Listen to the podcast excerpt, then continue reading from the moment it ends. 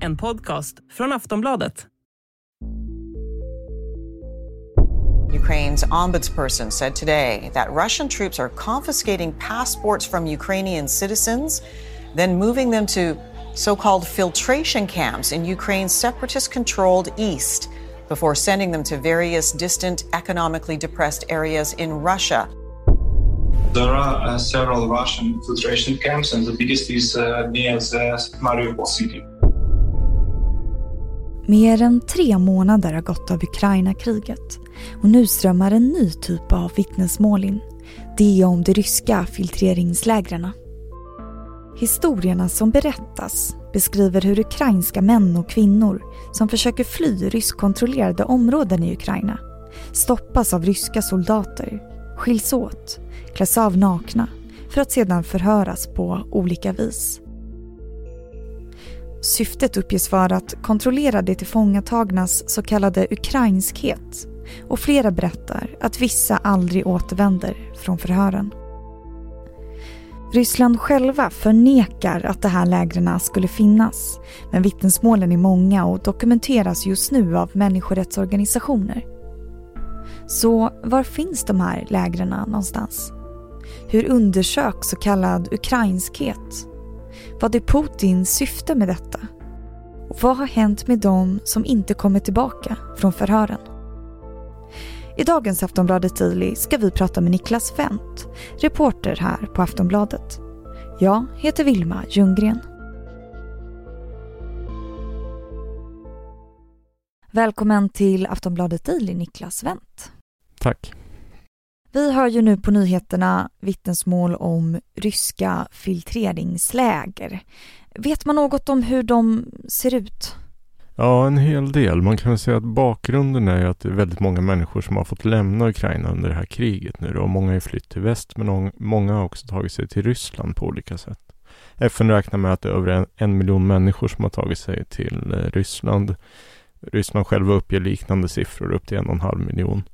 Eh, och många av de här är helt enkelt vanliga flyktingar då, men många har också mer eller mindre tvingats in i Ryssland mot sin vilja. Eh, och i princip alla de här människorna underkastas någon typ av filtrering då. Och det är det som sker i de här lägren som man talar om.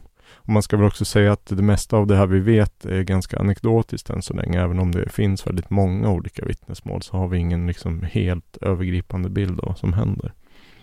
Men eh, vittnen pratar om att de eh, tvingas klä av sig nakna, att de får sina kroppar undersökta, att de mm, får lämna fingeravtryck.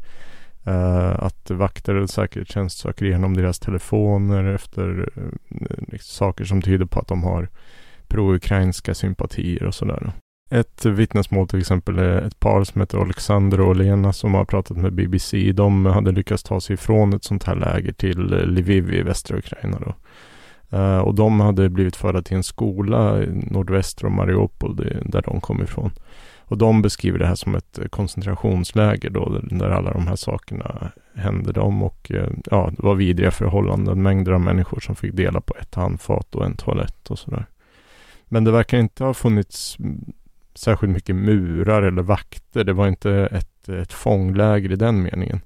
Eh, problemet för dem var att de var strandade då i ryskkontrollerat område och de bussar som erbjöds därifrån, de gick in i Ryssland till olika platser då dit de inte ville. Så de fick eh, ja, försöka anlita privata chaufförer som fick skjutsa dem på småvägar förbi alla ryska kontrollstationer och sådär tillbaka in i Ukraina. Som att smugglas liksom? Ja, precis.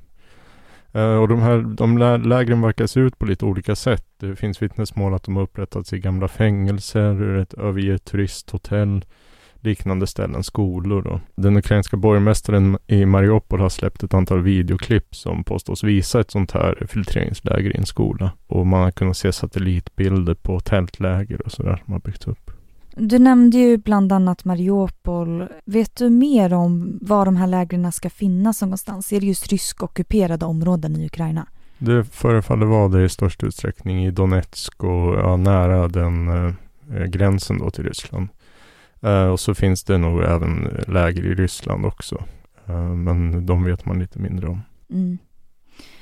Och vad ska det här lägren ha för syfte? Du nämnde ju bland annat att det uppges att de ryska soldaterna ska ha undersökt ukrainarnas ukrainskhet.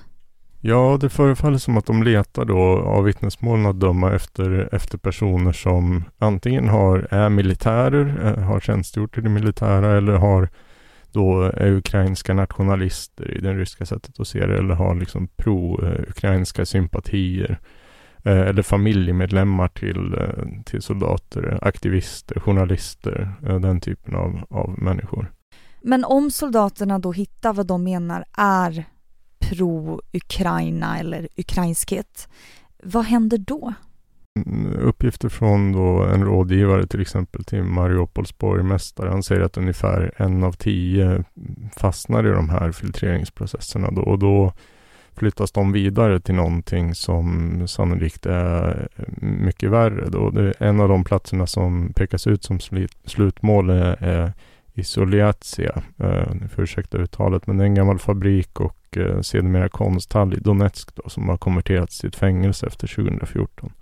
Och där menar Ukraina då att det bedrivs någon typ av koncentrationslägerverksamhet med tortyr och mord och sådär.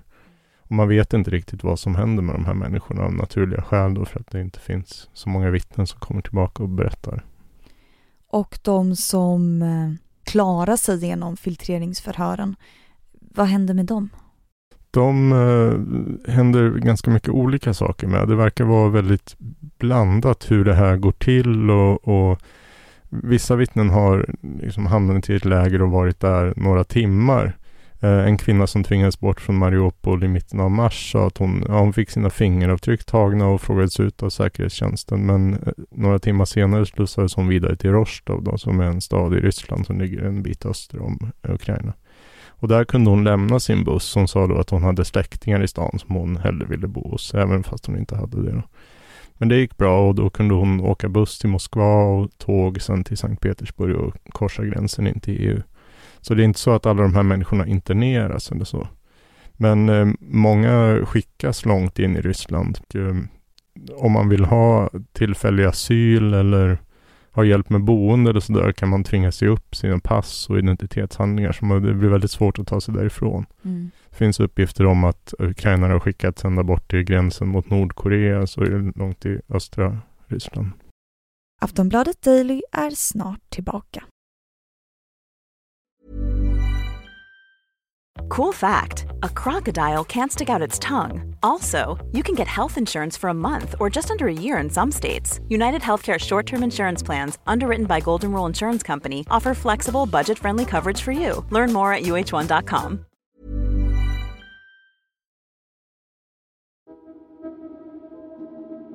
I radio, tv och i tidningar nås vi just nu av vittnesmålen från de ryska filtreringslägren. Men Ryssland själva förnekar allting. Vi hör Niklas Wendt igen om vad de ryska företrädarna egentligen säger om saken. Ja, de hävdar ju att eh, det här handlar om flyktingar som de av humanitära skäl då har hjälpt och ja, att de tar hand om dem och skyddar dem från striderna och sådär. Men eh, ja, de flesta andra bedömare verkar ju menar då att det är mer någon typ av eh, folkomflyttningsinsats som de gör.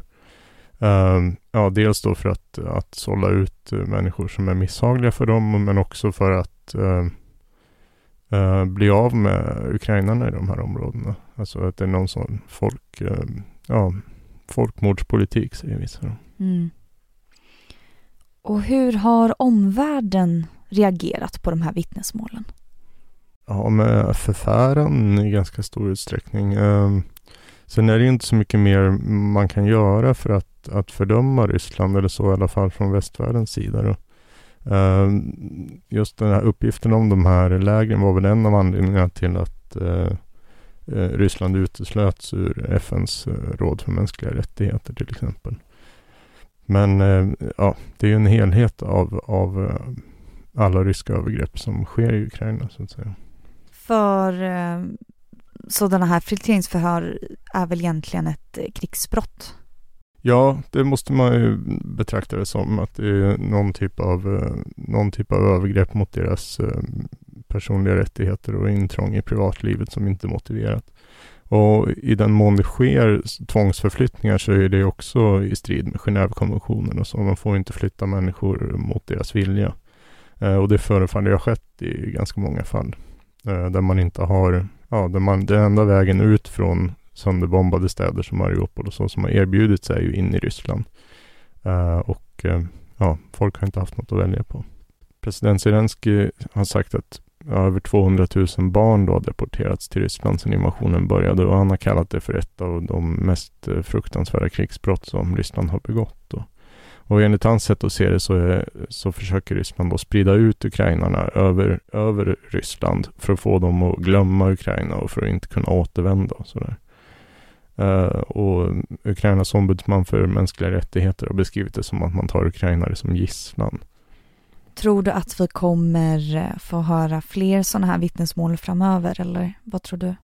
Det verkar ju onekligen så. Alltså det finns ju att sätta upp sådana här läger har ju en ganska lång historia i rysk krigsföring. Eh, det senaste man tänker på är under Tjetjenienkriget där det förekom sådana här eh, filtreringsläger och enligt eh, den här människorättsgruppen, den ryska människorättsgruppen Memorial, så passerade kanske var femte invånare i Tjetjenien genom någon typ av filtrering under de här krigen där många blev slagna och utsatta för tortyr och våldtagna och mördade. Och det ja, var ju syfte att, att trycka ner och skrämma befolkningen och etablera kontroll där.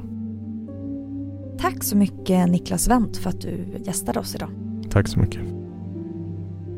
Du har lyssnat på Aftonbladet Daily med Niklas Wendt, reporter här på Aftonbladet. Jag heter Vilma Ljunggren och tack för att du har lyssnat så hörs vi snart igen.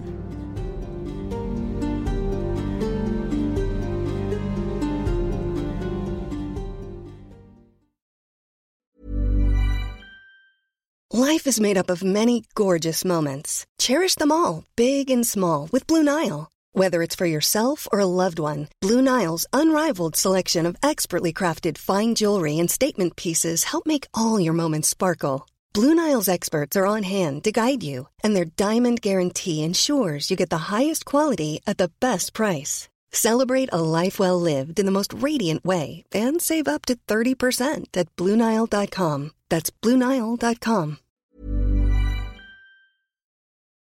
Du har lyssnat på en podcast från Aftonbladet. Ansvarig utgivare är Lena K Samuelsson.